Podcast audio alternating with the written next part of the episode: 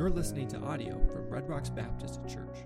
For more information about our church, visit our website at redrocksbaptist.org or follow us on Instagram at Red Rocks Baptist. As you know, it is early October, and with the fall comes a change in leaf colors. Now, I grew up in New Hampshire, and so the leaf changing up there is more uh, colorful as far as multicolors than it is in Colorado. We have reds and oranges in addition to yellow, but yellow is a wonderful color too. So if you're from Colorado originally, don't be offended by that, okay? You can drive up I 70 into the mountains or go north or, or go up 285, and there's just whole groves of trees that are changing colors, and it's beautiful. Now, when you do that, maybe you've already done that this year, maybe you plan to do that in the weeks ahead. When you do that, how many trees are you hoping to see? It's kind of an odd question, isn't it? You're not looking for individual trees, like, oh, hey, there's a tree that has leaves change. No, the beauty is found in the forest of trees, is it not? In the expanse of things that you see. We even have a phrase for that, right? Don't miss the forest for the trees. And it would be ridiculous to go leaf peeping, I think is what you call it, which is again, a funny term to me. Uh, that's neither here nor there. But when you go to look at the foliage, you don't go for individual trees. You don't want to get so focused on one detail that you miss the whole situation. And in some ways, I think this is an analogy for what's happened in the area of worship. In recent years, the American church has, has so focused on a few of the trees, a few of the components of worship, that we've really missed the forest. We've missed what the Bible teaches us about worship. Because the Bible's teaching, when we understand what worship is all about, isn't just about an issue here or an issue there. There's an expanse of beauty that we see in Scripture. And hopefully we'll see that today. Now, I failed to, to mention this last week, but there's no agenda that I have in preaching on worship. It's right here in our text in Colossians 3. And as we work through the Word of God in an expository manner, verse by verse, chapter by chapter, we want to tackle issues that come up in the text. And because we've not talked about worship and what biblical worship is in a long time, we wanted to take some time. I wanted to take some time to understand what Scripture says so that we can live it out to the fullest and understand better what we're doing, not just here in our corporate worship gathering, but how we are to live our lives day in and day out. And so last week we defined biblical worship, we borrowed a definition, as the response that comes out of our hearts when we encounter the true and living God. And as we've seen in the book of Colossians, worship, biblical worship, is Christ treasuring. He is preeminent in all the universe. And when we treasure Jesus supremely, that means that we will respond to him with actions and emotions that are worthy of him. Colossians 3 15 through 17 teaches five principles about Christ treasuring worship. And we saw a couple of those last week. First, Christ treasuring worship from verse 15 promotes harmony and requires unity. That's not something that could easily be said of worship discussions in the last 30 years. There's been a lot of fighting and bickering when the Bible calls us to unity and peace. And so we have to learn what the true principles are and how to agree on those and then give room to others who may disagree on application. So, true biblical worship requires unity, it promotes harmony. But second, Christ treasuring worship is an outflow of a word saturated life. That's from verse 16. And, and, really, the more that the word of Christ dwells in us, the more deeply our worship will be, the more deep our worship will be. That word dwell means to make make someone's home. It's, it's, we use the word nesting in our culture that when a, a, an expectant mom wants to get the nursery ready, she starts nesting and, and completing the room. The word of God has to, to come deep in our hearts, just like we just sang, plant it deep in us. And so, as the word inhabits our hearts, we see more of Christ, we behold his glory, and our worship is deepened. Now, our worship is also word centered, it's guided by the Word of God. So that's why, under letter B, there, the regulative principle. That means that, that what the Word of God calls us to do, we do. The opposite approach would be to say that anything the Word of God doesn't talk about is free rein as well. We want to limit ourselves to what the Word of God tells us we ought to do. That includes singing, certainly, but public worship includes preaching and teaching, the reading of the Word, observing the ordinances as we've done the last couple of weeks. And the Word is central in it all. Now, letter C might be a little bit uncomfortable because all believers participate in worship. And worship participation isn't just showing up and filling a seat on a Sunday. Worship is being engaged in it. And our worship is directed to God. There's a vertical component, but really the, the beauty of this verse shows us that there's a horizontal ministry that takes place when we gather together. We are one body in Christ. And when we sing, especially when we sing, we're not just singing me and God, we are singing to one another and with one another. And I use several examples of songs that that help us to think about our ministry with other people. Actually, Bob, can you go back to uh, the last song we sang, Speak, O Lord? I think it's the second stanza. Yeah, yeah, yeah, good. So, in the middle of this stanza, it says, Cause our faith to rise, cause our eyes to see your majestic love and authority. What's the pronouns here? It's not me, it's our. Now, some songs are written in the first person, that's fine. But as you're singing this, were you thinking about your faith or were you thinking about, Lord, minister to the people next to me? Cause their hearts to see, cause their eyes to be opened to your love in the Word of God. Help them to trust the power of your Word. See, that's the horizontal component in our singing. Thank you. Corporate worship then also includes singing because we, we tend to limit worship just to be singing. But it, it includes more than that, but we don't want to diminish singing either. Now, there are several principles that we've come up with about song selection. How do we pick what songs to sing? This is kind of like a, a framework or a grid as we evaluate what songs are good. Because if you look in a Christian database of songs, do you remember how many songs are out there? A hundred thousand Christian songs, at least we can't sing 100,000 songs. Our worship services are long enough. so, what's the process that we have to choose the songs to sing in corporate worship? Well, we want to make sure that they're biblically true and doctrinally sound. It starts there. If it's false or if it's imbalanced, we don't want to put it as something that we should be striving after. We secondly want to make it distinctly Christian and Trinitarian Third is congregationally focused and unifying. And then fourth is excellent and appropriate. And I finished last week with an appeal to defer to one another, even in corporate worship. Because verse 16 says that there are psalms and hymns and spiritual songs. Psalms are the inspired scripture, like the Old Testament Psalms. Hymns are more doctrinal in nature, they stand the test of time usually. Spiritual songs are songs that the Spirit gives, the songs that are, are, are coming about by the Spirit's leading. And those songs speak usually to current issues or, or current, uh, current examples of the faith in each generation. And, and the thing about spiritual songs is that they connect differently with different generations. And so, what I appealed to us to do is to defer to one another, to remember that our singing has a horizontal ministry to one another and when we believe that, it frees us from clamoring for what I want. And that I don't like that song as much as the other ones. Well, look around me. There are many other people who are being ministered to it. So now I can sing from the heart because it has horizontal ministry to others. That brings us to the third principle, which is also found in verse 16. Let the word of Christ dwell in you richly in all wisdom, teaching and admonishing one another in psalms, hymns, and spiritual songs here it is singing with grace in your hearts to the Lord. Now, that last phrase is what we're going to focus on. And, and that word grace, if you have a modern translation, is usually the word thankfulness or gratitude.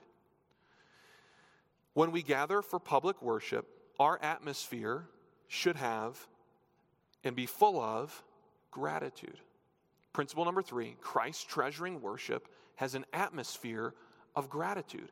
We don't gather because we're depressed or because we're just going through the motions week in and week out. We gather because we are thankful people.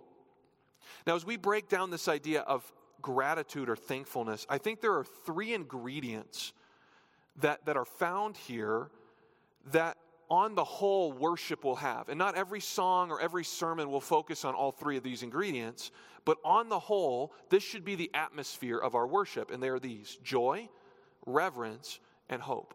First of all, worship is joyful. Psalm 95, the reference there on the screen says, Oh, come, let us sing to the Lord. Let us shout joyfully to the rock of our salvation. Let us come before his presence with thanksgiving. Let us shout joyfully to him with psalms. And I don't think this is necessarily complicated. Because when we receive something great, when we receive a wonderful gift, it brings us joy. Think about Christmas coming up, and yes, Christmas is coming already. We're only two and a half months away. And if you have children at home, they probably have a Christmas list. Maybe if you have adult children, they have a Christmas list already. And when they get something from their list, what usually happens? They're not, oh, that. Hmm. There's a joy and an exuberance. I mean, maybe some of you are weird, I don't know. But when I give something to my kids that they were hoping for, it's like the greatest thing in the world. There's joy that comes with that. The opposite of joy is melancholy. Perhaps you've been in churches where the worship service felt depressing. You kind of left like, ooh, do these people know that they're saved? Joy is an appropriate response. But there's a reverence to our joy. We're, we're, we're not silly, we're not artificial. We don't try to pump up happiness as if that could be manufactured. We approach God reverently. Hebrews 12 28 and 29 teaches this specifically, verse 28 especially. And this whole passage as a whole is talking about Old Testament worship and or Old Covenant worship and New Covenant worship. When we come to faith in Christ, how do we worship? And maybe someday we'll take a trip through that passage. But Hebrews 12 28 says this Therefore, since we are receiving a kingdom that cannot be shaken, let us be thankful and so worship God acceptably with reverence and awe for our God is a consuming fire. Yes, we ought to rejoice at what Christ has done to save us. That if we name the name of Jesus, we've been delivered from eternal damnation in hell.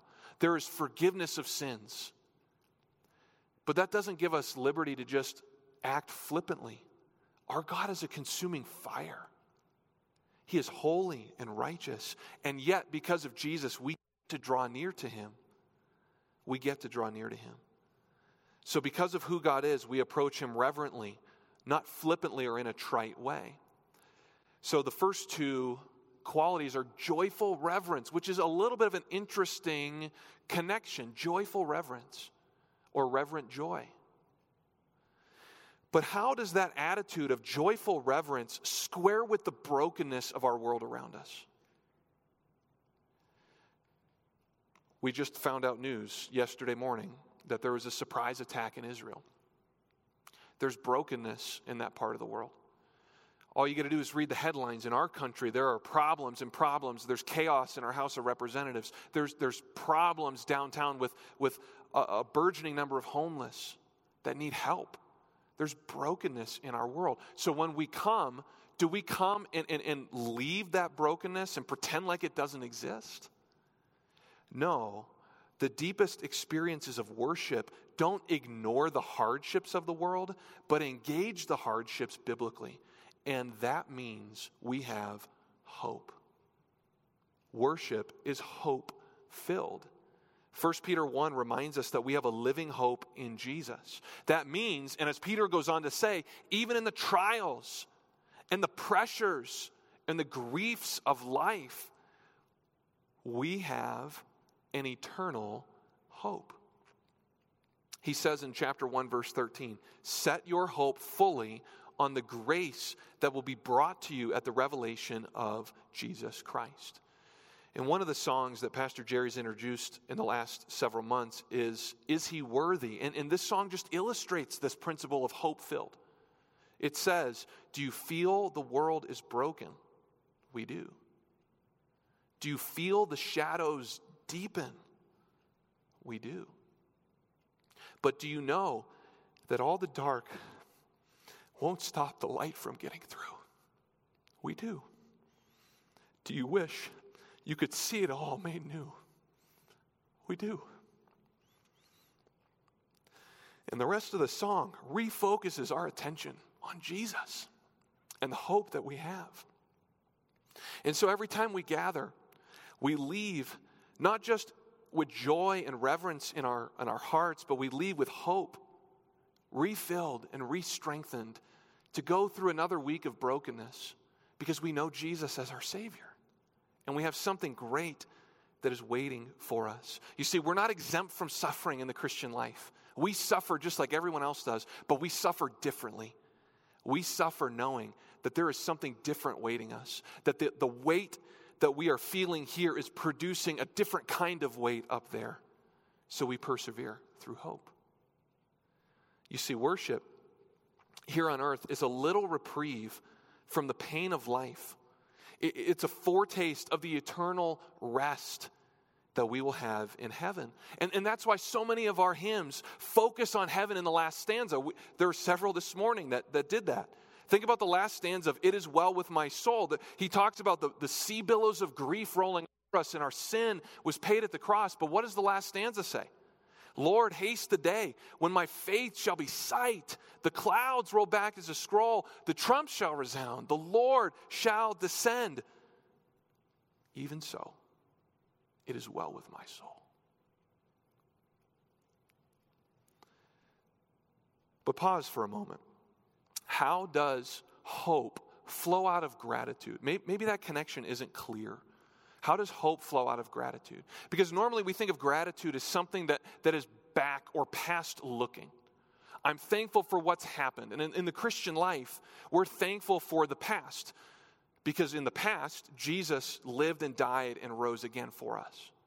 But you see, the, the very definition of our salvation is not just past looking, but forward facing.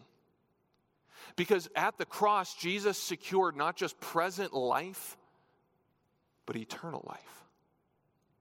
And so when we gather for worship, we're re- remembering the truths of, of Romans 8:30 that our justification, salvation, and our glorification are so certain that Paul speaks of it in the same sentence with the same effect. That if God has saved you, he will glorify you. And so we're living in this, this intermediary moment this moment where we've got some already things, these things that, that we already have in Christ. We have the Holy Spirit, He's our down payment, but we're waiting for the not yet when the full payment will come and glory will be our home. So when we come to worship, we're not just rehearsing what has happened, we're anticipating what we believe and what we know will happen. Grateful acceptable worship to God is joyful, reverent, and hope filled. And these are more than just kind of parts of our atmosphere, like, you know, CO2 or oxygen, you know, that we breathe. These are the very heart affections of Christ treasuring worship. Because if you back up in Colossians 3 to verses 1 through 4, we are called to set our affections on things above not on things of the earth. And by coming in worship and by being joyful and reverent and hope filled, we are doing that. And it's helping us to set our affections on the things that are most true of us, not on the things that distract us, like houses and jobs and school schedules and groceries. Those are all necessary. But it lifts our eyes to the glorious future that we, that we have. Now, I think by way of application, these are also the markers we ought to evaluate a worship service with. Instead of focusing on style, like traditional or contemporary, I think we would be better served to evaluate if our worship is these three things joyful, reverent, and hope filled. Because as we look at what's happened in the last several decades, the most controversial worship discussion has been on what style of worship is right. Honestly, I think this is another tree in the forest. It's part of it. We have to know what we believe about it.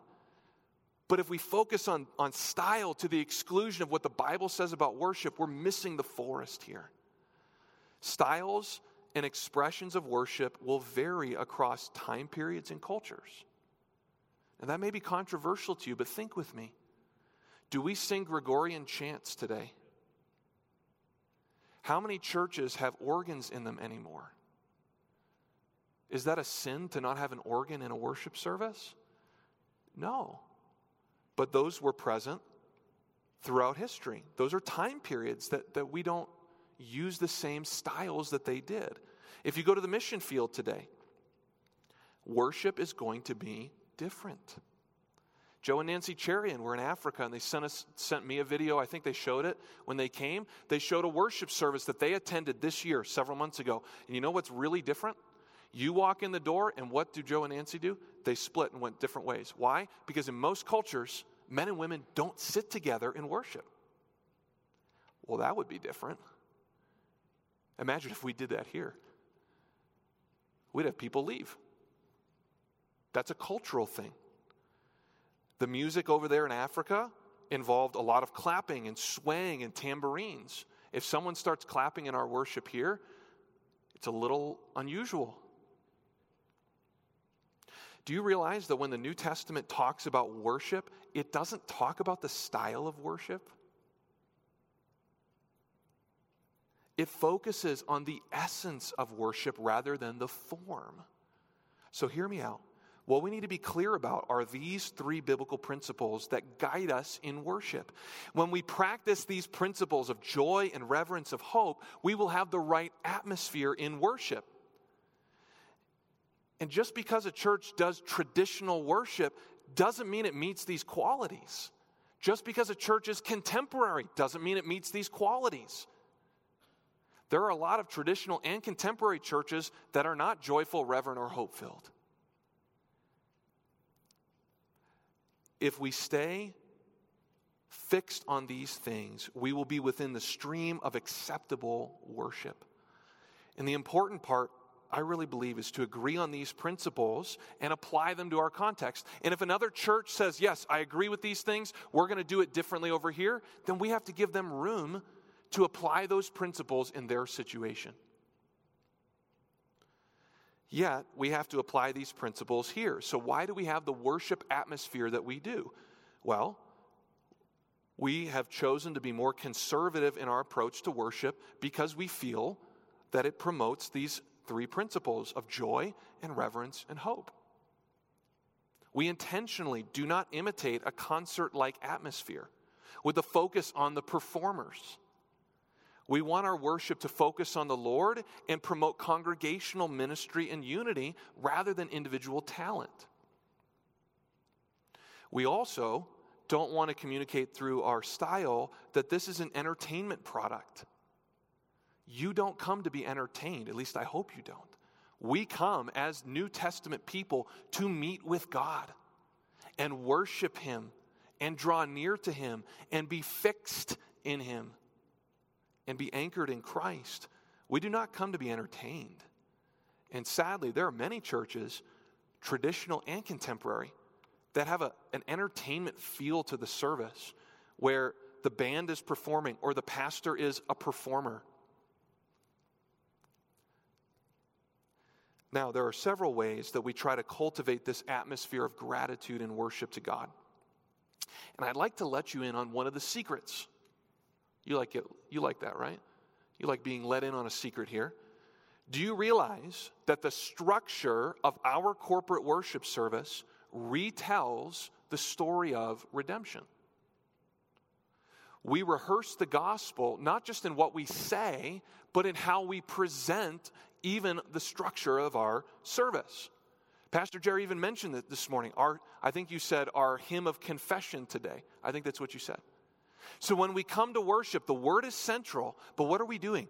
From beginning to end, the word is what we gather around because the word is the word of Christ. So we begin with a call, an invitation to come worship. So immediately we're saying, here's what we're going to do.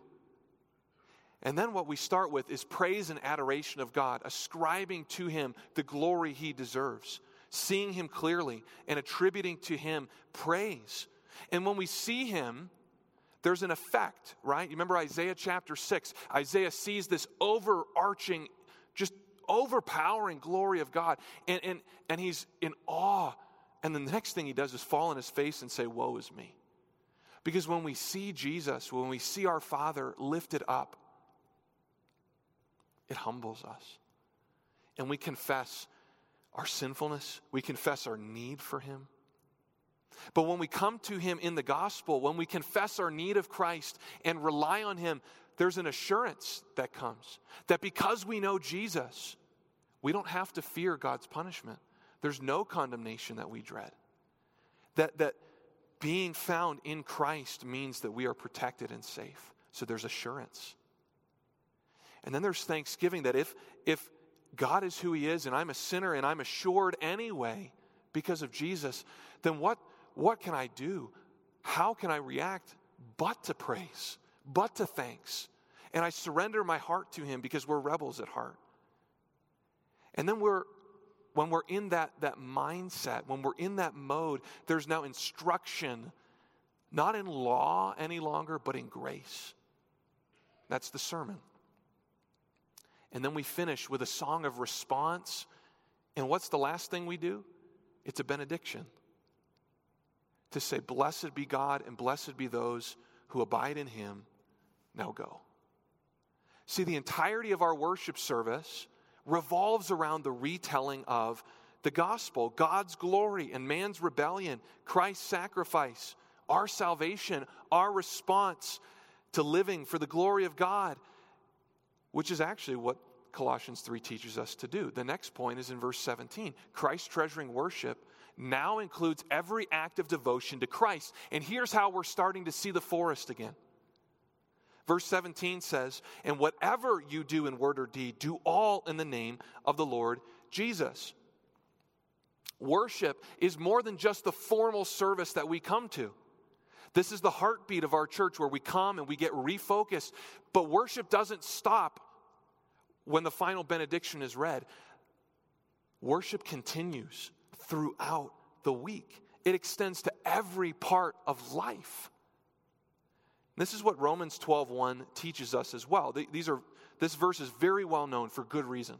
Romans 12:1 After 11 chapters of explaining the gospel to us, Paul says this, I beseech you, I urge you, therefore, by the mercies of God, to present your bodies a living sacrifice, holy and acceptable to God, which is your reasonable service. Now let's let's unpack this verse for a moment here. Because the verse has several terms that are priestly or sacrificial terms. The technical way to say it is they are cultic imagery, meaning that they're part of Old Testament ritual worship.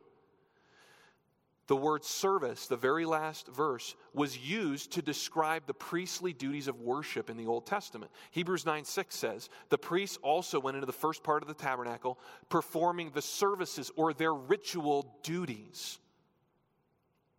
The word sacrifice is well known. And the word present is also part of that language. That when the offering was being laid on the altar, it was being presented to God. So, what Paul is teaching here is, is radical. And we use that word a lot, right? We use the words like awesome and radical and life changing all the time. But this is really radical. He is saying that every believer engages in the priestly duty of offering worship to God when they give themselves wholly to God. Instead of offering a lamb on a physical altar, we offer ourselves in living sacrifice to God, and that is worship. And all this is based on the mercy of God. We can't forget that. We're not earning something with God by doing this. He's not happy with our sacrifices if it's done for our sakes. It's a response to the mercy of God. And when Christ is our treasure, when the mercy of God saves us, and when we're satisfied in Him, then every action done in life is worship to Him. Colossians 3:17, whatever you do in word or deed, if you're a living sacrifice, that means every part of you is on that altar. Every part. But this isn't something to be feared. I think sometimes I've, I've heard this passage preached like, you better do this. You know, hurry up and get on the altar, buddy. This is, this is a sacred privilege. That, that we are not worshipers in the Old Testament sense. Our worship is now totally transformed in Christ. And I think there are two massive implications of this that, that I think will encourage you. Christ treasuring worship includes every act of devotion, which means that you can worship day in and day out with simple obedience to Jesus and for Jesus. Every time you obey a command of Scripture, you worship. Every time you resist sin, you're worshiping. Every time you show kindness to another person, you worship. Every time you share the gospel, you worship. Every time you trust the Lord in hardship, you worship. As long as you do what is done for Christ, as long as what you do is done for Christ, that act becomes sweet incense on the altar that you are laid on. You are like a priest offering your sacrificial acts to God. And as a living sacrifice, giving yourself wholly to Him. This is what Hebrews 13 talks about. In Hebrews 13, where it says that that we continually offer the sacrifice of praise to God. That is the fruit of our lips, giving thanks to his name. Hebrews 13, 15. By praising him, by honoring him with our words, we are worshiping. But this also then sanctifies and elevates the common things of life, what we would consider mundane or, or, or just it. We, they're on the to do list, but they're kind of low priority and we have to do them. It elevates even those things. The reformers in the 1500s and the 1600s talked about the sanctity of work. That coming out of the Middle Ages, the, the teaching in the Catholic Church was that it was the priests who were holy and the people, the laity, were common. And the reformers said, no, anyone who comes to faith in Christ can now work in a way that is worship. My work as a pastor is not more holy than your work as an accountant a school teacher, a stay at home mom, or a construction worker. Your work is sacred when you do it unto the Lord. And that, that gives so much purpose to your work and to your life, to your retirement, to your, to your daily routine, because it, it brings meaning to everything you do. Because in that routine, in that daily life, you don't have to read the Bible or study the Bible to please God. You please God by honoring Him in the place that He has put you. That means that there are not three or four living sacrifices here because we have four, three or four, three of pastors here. It's not just the teachers that get to be living sacrifices and honor the Lord. Like we're a first class Christian, you're second, you know, you get to fly second class. Right? Like you board the airline, and you get all the first class people, and you're kind of like, maybe someday I get lucky and be up here with them. It's not the way the church is. You see, when we come to Christ, everything, everyone can honor him when we do and act in his name. And the reason that every action can be worship is found at the end of verse 17.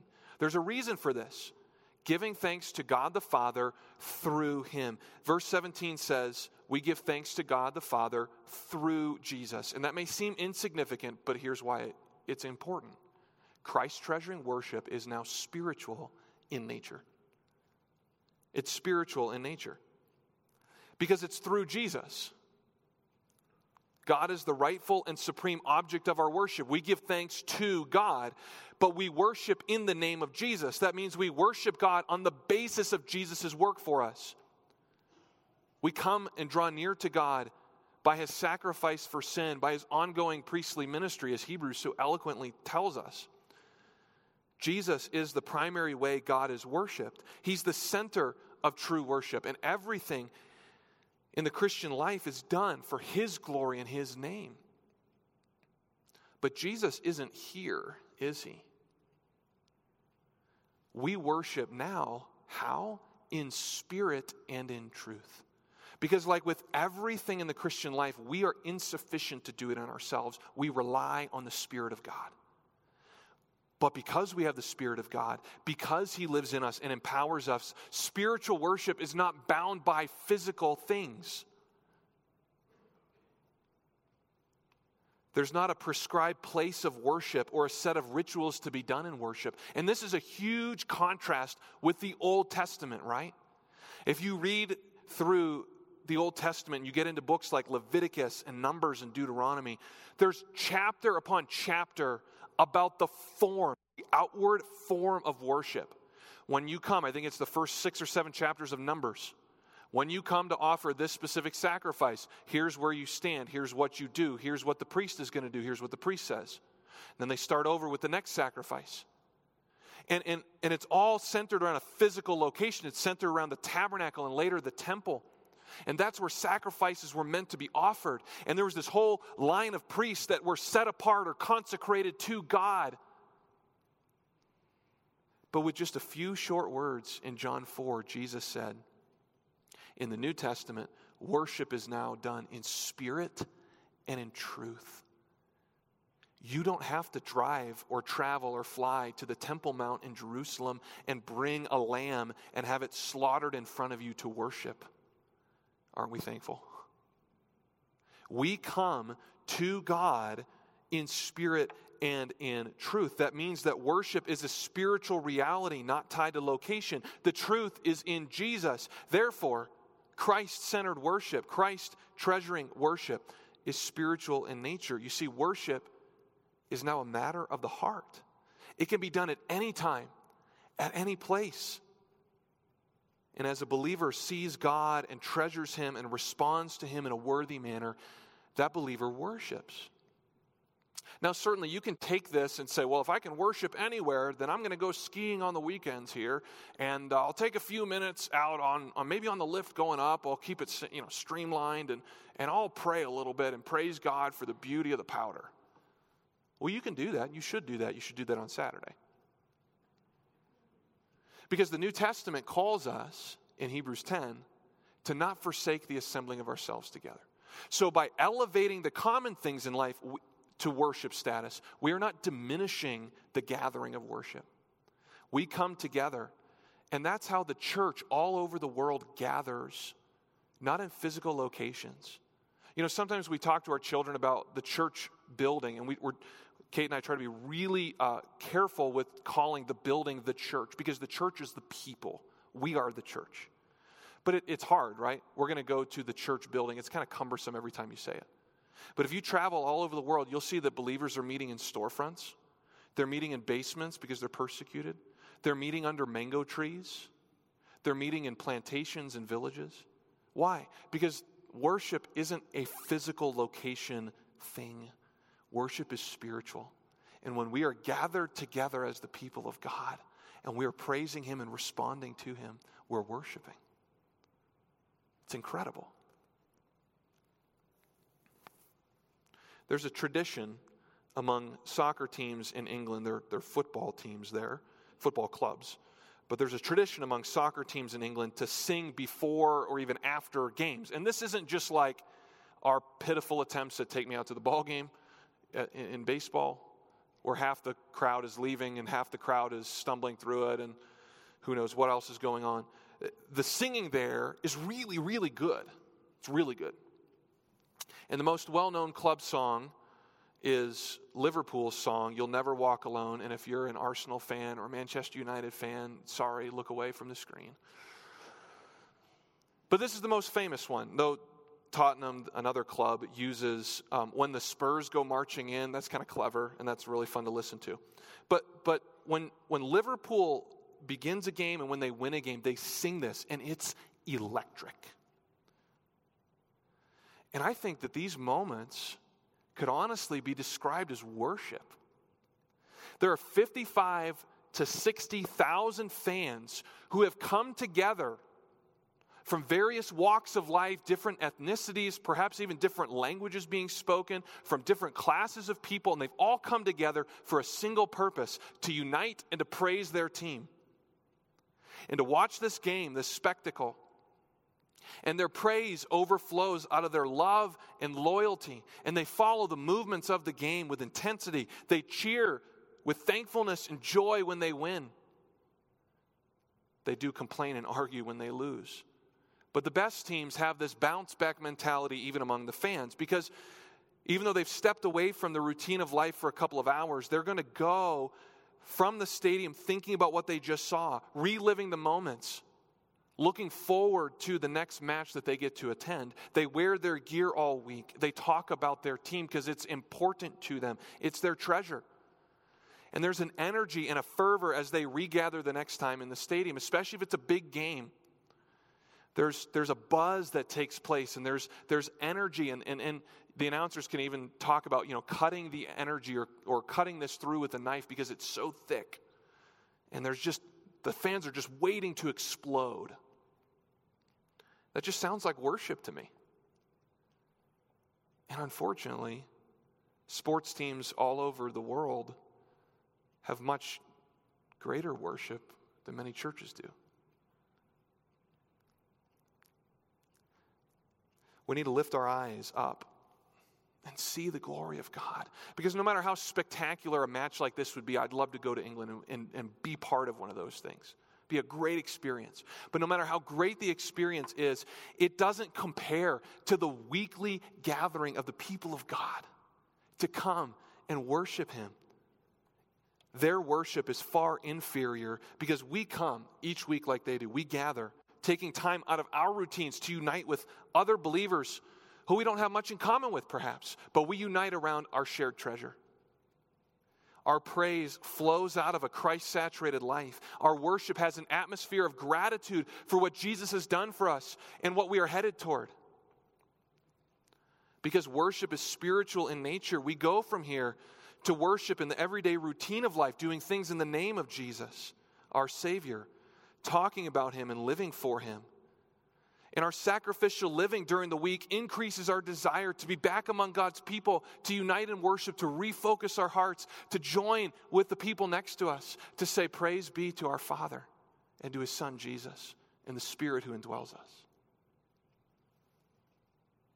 Christ treasuring worship, rightly understood and practiced, glorifies God as God and satisfies our hearts in our Creator as we embrace what we were designed to do and to be. You see, God created us to bring Him glory, God created us to worship Him. And He could have done that in any way that He chose. But what He did in His great kindness is that we are most satisfied and fulfilled when we're doing what we were created to do, which is to glorify God and honor him and worship him in spirit and in truth. Therefore, my brothers and sisters, let us treasure Christ and worship him in spirit and in truth. Would you pray with me? And as we go to prayer, I'll give you a few moments here to reflect, to make a commitment to the Lord if need be to ask for His grace to live this out this week, and then we'll pray.